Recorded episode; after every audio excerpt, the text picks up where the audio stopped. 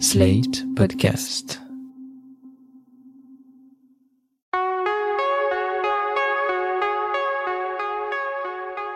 Je m'appelle Thomas Messias, je suis un homme blanc, cisgenre, hétérosexuel, et j'ai longtemps pensé et affirmé que les hommes qui frappent leurs femmes étaient des monstres. Sauf que j'avais tort. Vous écoutez Mansplaining épisode 106, Nos pères, nos frères, nos amis, les hommes violents ne sont pas des monstres. Un podcast slate.fr.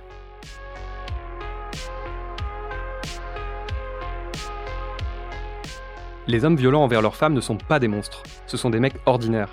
Hier, rien qu'en vous baladant dans la rue, vous en avez probablement croisé 1, 5, 10, et ça ne vous a pas sauté aux yeux, parce qu'en apparence, ils n'étaient pas différents des autres. Dans le livre qu'il vient de publier aux éditions Les Arènes, le journaliste Mathieu Palin parle de cette prise de conscience-là. Les hommes violents sont parmi nous. Ce sont nos pères, nos frères, nos amis. Nos pères, nos frères, nos amis, c'est justement le titre du livre, et j'ai eu la chance d'en parler avec son auteur. La norme euh, en France, euh, jusqu'à il y a très peu de temps, c'était euh, un père chef de famille qui règle les, les conflits par la violence et qui assoit son autorité aussi par la violence. Dans les premières pages, Mathieu Palin y parle de l'affaire Harvey Weinstein et de MeToo, mais il évite le cliché qui consiste à faire de cette fin d'année 2017 un déclic qui aurait pu tout changer pour lui. Ce qui est un peu euh, une manière de réécrire l'histoire, c'est de penser qu'il y a un déclic vraiment euh, comme un interrupteur sur lequel on appuierait et hop, la lumière s'allume. Je pense qu'il y a une conjonction de plusieurs facteurs qui arrivent à peu près en même temps dans ce qu'on pourrait appeler la vague MeToo, euh, qui n'est pas immédiatement liée à, à l'affaire Weinstein, mais qui en découle. Pour moi, je, pense que ça s'inscrit un peu plus là-dedans, avec euh, un constat qui est de voir que je suis journaliste, donc quand même un, métier dans lequel on est quand même censé euh, sentir un peu le pouls de la société, et constat de, de voir que bah, 10 ans de journalisme et pas un seul article, même pas un tout petit, euh, j'avais pu écrire sur un sujet qui pouvait rentrer dans ce qu'on appelle, disons, les violences faites aux femmes. Donc là déjà, je me dis, bon, pour quelle raison? Je me suis pas intéressé à ces questions. Longtemps, on fait comme si ces questions n'existaient pas, et puis un jour, on ne peut plus. Et on réalise qu'il suffit d'écouter les femmes pour que soudain, les récits pleuvent. Toutes les femmes de mon entourage ont une histoire à raconter, qui n'est pas forcément une histoire de viol, mais des agressions sexuelles, des agressions tout court aussi. Euh, donc euh, il y a quand même la prise de conscience d'être passé à côté de quelque chose. Chez Mathieu Palin, parmi les éléments qui ont déclenché le besoin de se pencher enfin sur ces sujets, il y a sa rencontre avec Cécile, une jeune femme frappée par son conjoint, et dont l'histoire fait office de fil rouge dans le livre immédiatement je crois ce qu'elle me dit et je vois qu'elle est mal en n'étant pas reconnue comme victime de violence de la part de son conjoint et voire même d'être considérée par la justice comme co-coupable quoi puisque elle-même sera condamnée à, à, suivre un stage de responsabilisation à la violence. Donc il y a cette rencontre vraiment dans laquelle je perçois beaucoup d'injustice. Pour comprendre ce qui se produit dans la tête des hommes violents, Mathieu Palin décide alors d'intégrer un groupe de parole réservé à des hommes condamnés pour des violences conjugales. Il en tire d'ailleurs un podcast en six épisodes, intitulé Des hommes violents, et diffusé par France Culture en novembre 2019. Il y a cette possibilité d'entrer dans un groupe de parole. Le groupe de parole, je me le voyais comme vraiment, que je raconte un peu dans le livre, mais comme l'image qu'on a tirée probablement du cinéma ou, de la littérature, des groupes de parole qui ressemblent en gros, grosso modo au groupe d'alcooliques anonymes. Quoi. Et donc ça, j'avais envie d'y aller parce que je me suis dit, dans ces groupes, ça part euh, initialement d'une reconnaissance d'un mal. Euh, la reconnaissance d'être toxicomane, reconnaissance d'être alcoolique. Et donc, euh, la parole commence par là, en disant bonjour, euh, je m'appelle Mathieu, j'ai 34 ans, et je suis alcoolique, et je suis toxicomane, et je frappe ma femme. Et voilà, ça, c'était pour moi le point de départ, et c'est la conjonction de tous ces facteurs-là qui m'a amené à m'intéresser au sujet. À l'écoute, l'une des choses qui m'avait marqué, et qu'on retrouve aussi dans le livre, c'est cette absence de manichéisme qui fait qu'on arrive avec des doutes et qu'on repart avec de la matière à réflexion. J'aime beaucoup le travail de Mathieu Palin et son sens de la nuance. Prenons les groupes de parole. Avant, l'idée que je m'en faisais, c'est qu'enfermer dans une salle des hommes violents avec d'autres hommes violents, même s'ils sont évidemment encadrés par des gens dont c'est le métier, ça risque de faire plus de mal que de bien. Ça me donne l'impression qu'ils vont se serrer les coudes, se trouver des justifications les uns aux autres et en sortir encore plus en colère. D'autres pourraient se dire qu'au contraire, c'est merveilleux de les faire parler parce que ça va leur permettre de prendre conscience des choses et aussi de faire enfin sortir leur agressivité. Mais pour Mathieu Palin, la réalité est plus subtile que l'une ou l'autre de ces visions. En fait, si on prend les groupes de parole comme la solution à un problème de société global qui est celui de la violence masculine, vraiment on, croit au Père Noël. Mais si on prend ces groupes comme étant un outil dans euh, une grosse boîte à outils euh, dans laquelle on peut piocher pour essayer de faire avancer les mentalités, de faire réfléchir aussi euh, les hommes sur leur, leur propre éducation, la manière avec laquelle ils se sont construits en tant qu'hommes, en tant que conjoints, en tant qu'amoureux. ça peut pas faire de mal, disons. Et chez certains qui sont proches d'une prise de conscience, qui ont envie d'avancer, ça peut même être bénéfique. Et pourtant, il y a ça et là des instants d'espoir mais j'ai vu en effet des petits trucs bouger, des blocs de certitude un peu se fissurer par endroits, et une parole euh, qui amène pas forcément euh, celle qu'on a envie d'entendre, c'est-à-dire euh, oui c'est vrai je l'ai fait, je, je, regrette, j'étais affreux avec elle et je m'en veux et j'aimerais changer. Ça c'est une parole que j'ai peu entendue, mais parfois ça amène une parole de souffrance qui dit je crois que je sais pas comment faire avec les femmes D'ailleurs, peut-être que la meilleure solution pour moi, c'est de plus me mettre en couple. Mais euh, j'ai encore en moi la souffrance euh, qui était celle que m'a infligée mon père, qui frappait tout le monde à la maison. L'expression de cette première souffrance-là dans ces groupes de parole, puisque très souvent ils, ont, ils partagent quand même une histoire douloureuse avec euh, une rencontre de la violence assez jeune. Et Cette parole-là, elle est intéressante, je pense parce qu'elle permet aussi de commencer à remettre en question un modèle paternel qui, dans l'immensité des cas rencontrés dans ce livre, euh, Il n'y a pas de profil type de l'homme violent, mais en compilant les témoignages des professionnels qui encadrent ce genre de groupe, on constate qu'il y a des points de convergence entre la plupart de ces hommes, et notamment des problèmes d'identification au père. En réalité, eux-mêmes ont souvent grandi dans la violence masculine. Autre motif récurrent, l'immaturité et la jalousie. En fait, beaucoup de ces mecs manquent terriblement de confiance en eux.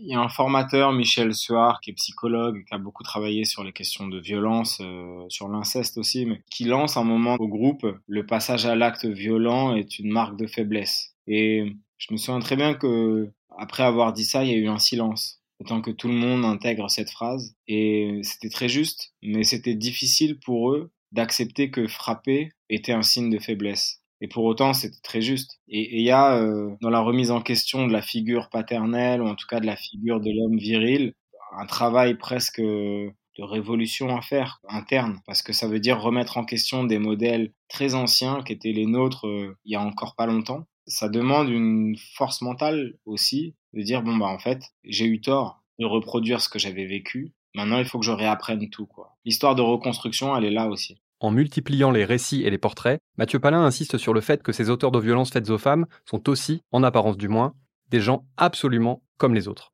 C'est aussi pour ça que ce livre s'appelle Nos pères, nos frères, nos amis. C'est que ce qui peut étonner, euh, c'est que justement, ce sont des personnes qui ont pu commettre des actes monstrueux, mais qui ne sont pas des monstres, qui sont des gens globalement plutôt bien insérés dans la société, avec euh, des cercles d'amis.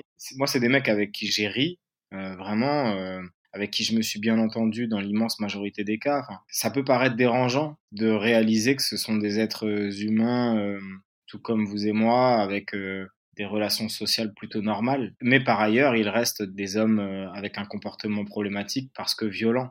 C'est aussi perturbant que nécessaire. Il faut que chacun de nous ait conscience que les hommes violents n'ont pas l'apparence de monstres, qu'ils sont potentiellement très sympathiques et qu'on peut tout à fait se marrer avec eux.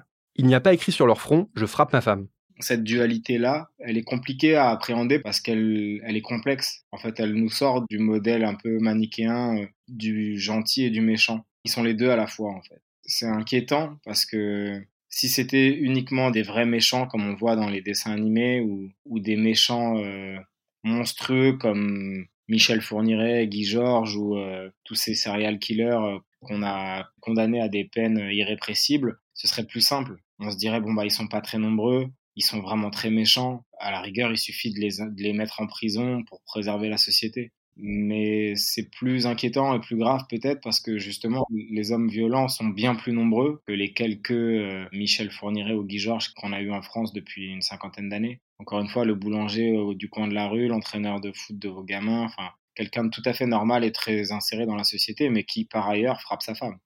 On voudrait croire que par un phénomène un peu magique, il n'y a pas d'hommes violents dans notre entourage et qu'on ne l'a jamais été nous-mêmes, d'aucune manière. C'est tellement plus confortable, alors que la réalité est tout autre. D'ailleurs, ce processus existe même chez les participants de ces groupes de parole, et plus largement chez beaucoup d'auteurs de violence. Si on les écoute, les hommes violents, ce sont les autres, et certainement pas eux. C'est une parole que j'ai entendue euh, aussi dans, ces groupes de parole, d'entendre des mecs euh, pourtant condamnés qui disaient mais moi j'ai frappé personne, elle avait pas de bleu, euh, en gros elle était vivante. Parce que l'idée d'être un, un vrai mec violent, c'est forcément le mec qui tue sa femme. Et ça, c'est, je pense que c'est bien évidemment extrêmement nécessaire de médiatiser les féminicides et de les compter et de mettre des noms derrière les visages, derrière les chiffres, de mettre des histoires, de, de raconter ça. Mais je pense qu'il y a beaucoup de mecs qui n'ont jamais été inquiétés par la justice, qui ont des comportements tout à fait problématiques, qui se rassurent en se disant mais attends moi j'ai non seulement j'ai tué personne mais ça va personne n'a jamais porté plainte contre moi. Alors que euh, on sait que les plaintes euh, même si elles sont en augmentation elles ne concernent sur la question des violences à peine un cas sur cinq. Donc euh, on est sur des chiffres qui sont à peu près autour du million d'hommes violents chaque année au sein de leur couple. Et un million sur une population française d'hommes en âge d'être en couple qui est autour de 25 millions, ça fait quand même un sacré pourcentage déjà. Pour alimenter sa réflexion sur le fait que tous les hommes ont, à des degrés bien sûr très différents, des choses à se reprocher dans leur façon de traiter les femmes, Mathieu Palin revient dans le livre sur une histoire personnelle, celle d'un baiser donné de force à une jeune femme lorsqu'il avait 18 ans. Se poser cette question et essayer de, de scanner un peu ces 20-30 dernières années, je pense que ça peut nous réserver des surprises. Moi, c'est un peu comme ça que je suis revenu sur cette histoire. L'histoire de cette fille embrassée de force quand j'avais 18 ans. Bah, j'avais beau scanner toutes ces années, je pouvais pas retomber sur zéro. J'avais, il me restait ce souvenir-là. Et, et si je l'avais encore en tête, de manière aussi fraîche, c'est, je crois, parce que déjà à l'époque, je savais que c'était problématique, que j'aurais pas dû faire ça.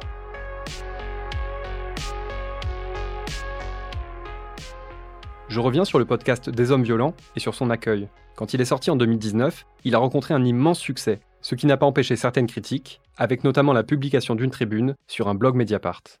Elle expliquait, je cite Mathieu Palin dans son livre, que sa série est sans doute le pire objet journalistique ayant vu le jour à propos des violences conjugales.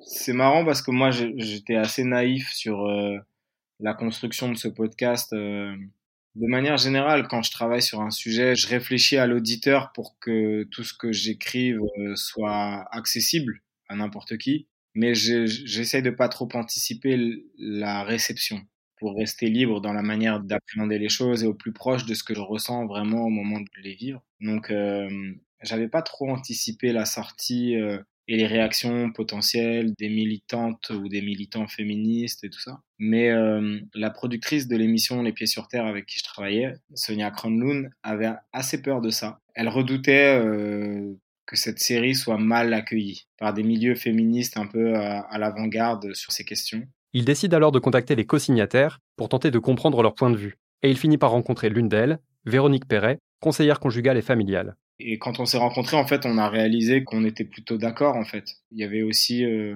dans leur manière de, de publier cette euh, tribune, c'était pas tellement ni contre moi ni contre le podcast, mais c'était plutôt euh, un cri euh, qui voulait dire mais écoutez les, les, la parole des victimes. Pour des femmes qui ont été victimes elles-mêmes, pour des femmes qui sont sur le terrain tous les jours à se battre pour avoir un, peu plus de moyens pour la prise en charge des victimes entendre une série en six épisodes euh, sur France Culture à une heure de grande écoute qui médiatise une parole euh, d'homme violent enfermé dans le déni, je comprends que ce soit violent, justement, à entendre. Pour autant, euh, je persiste à penser que c'est nécessaire, parce que ça permet aussi de ne pas voir l'autre, l'homme violent, comme étant une sorte de, de, fantasme ou de monstre, mais quelqu'un de justement dangereusement banal. Le livre est aussi traversé par cette grande question. Est-ce qu'un homme violent, ça se répare? Une fois encore, la réponse apportée est pour le moins nuancée. Une idée revient, à laquelle je crois fort, qui est que plus on prend le mal à la racine, plus on s'occupe des hommes lorsqu'ils sont jeunes, plus on augmente les chances qu'ils n'aillent pas vers la violence. Indéniablement, il est plus facile de d'éduquer un enfant en construction que de déconstruire un homme de 50 ou 60 ans, ça, ça paraît évident. Sur ce qu'il faut faire, je, je saurais pas trop répondre parce que c'est plutôt du ressort du pouvoir exécutif d'essayer de trouver des, des, méthodes qui fonctionnent. Ce que moi je crois, c'est euh, que la norme euh, sur cette question des violences conjugales, elle bouge. Et euh, on a des hommes violents parce que pendant des années et des années et des années, on a considéré que c'était normal pour l'homme de faire régner la terreur dans sa propre maison, quitte à le faire par les poings, que ce soit sur sa femme ou sur ses enfants. On aimerait évidemment que ce soit plus rapide, mais notre société est en train de modifier son rapport aux violences masculines, et ça a forcément un impact. Donc euh, les choses évoluent, et la norme est en train de bouger, et, en gros, euh, même ces hommes qui sont dans le déni, je vois que s'ils sont dans le déni, s'ils sont pas capables de dire je frappe ma femme, c'est parce qu'ils savent que c'est plus du tout ok de frapper sa femme. Et donc cette évolution de la norme, elle doit s'accompagner, je pense, par euh, une évolution aussi des comportements des proches de ceux qui peuvent basculer dans la violence. Pour qu'un homme devienne violent ou, puisse exprimer sa violence au quotidien, c'est aussi parce qu'autour de lui, personne ne lui a ne l'a arrêté.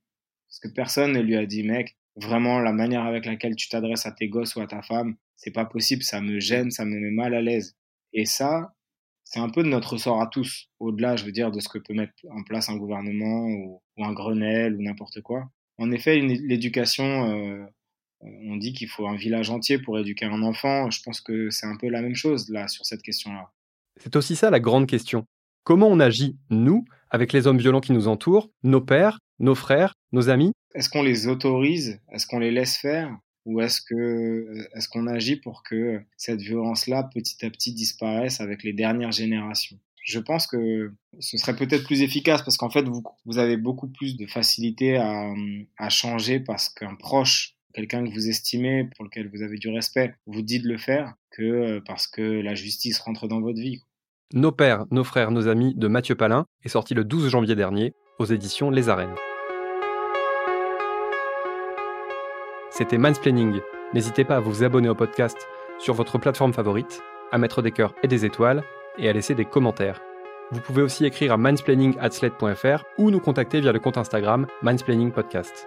Mansplaining est un podcast de Thomas Messias, produit et réalisé par sled.fr, sous la direction de Christophe Caron et Benjamin Septem-Ours.